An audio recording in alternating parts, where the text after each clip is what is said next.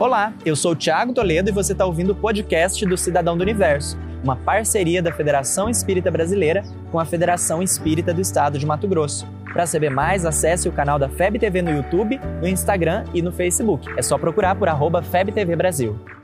Imagina o universo. Imagine então como tem sido seu preparo para dormir. Você deita, dorme e vai embora? Ou fica revirando de um lado para o outro da cama?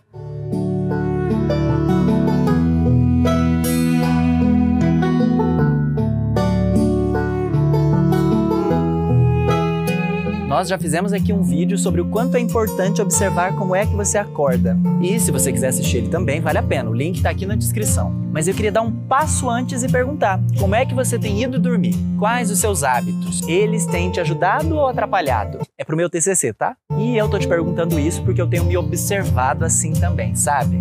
Tem dias que parece que me dá preguiça de dormir. E por mais cansado que eu esteja, eu fico no celular ou fazendo qualquer outra coisa.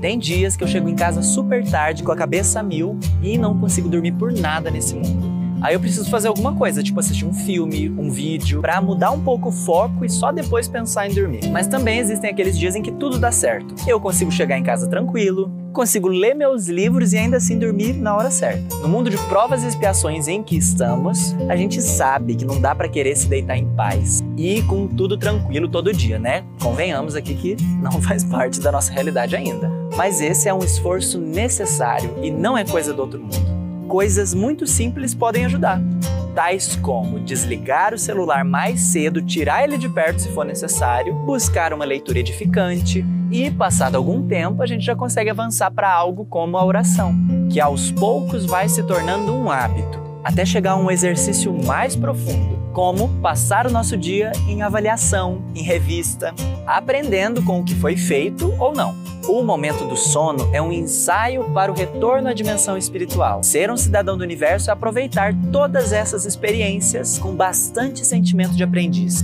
honrando a lei do repouso que também faz parte das leis da natureza. Como é o seu preparo para dormir? É fácil? É complicado? O que você costuma fazer?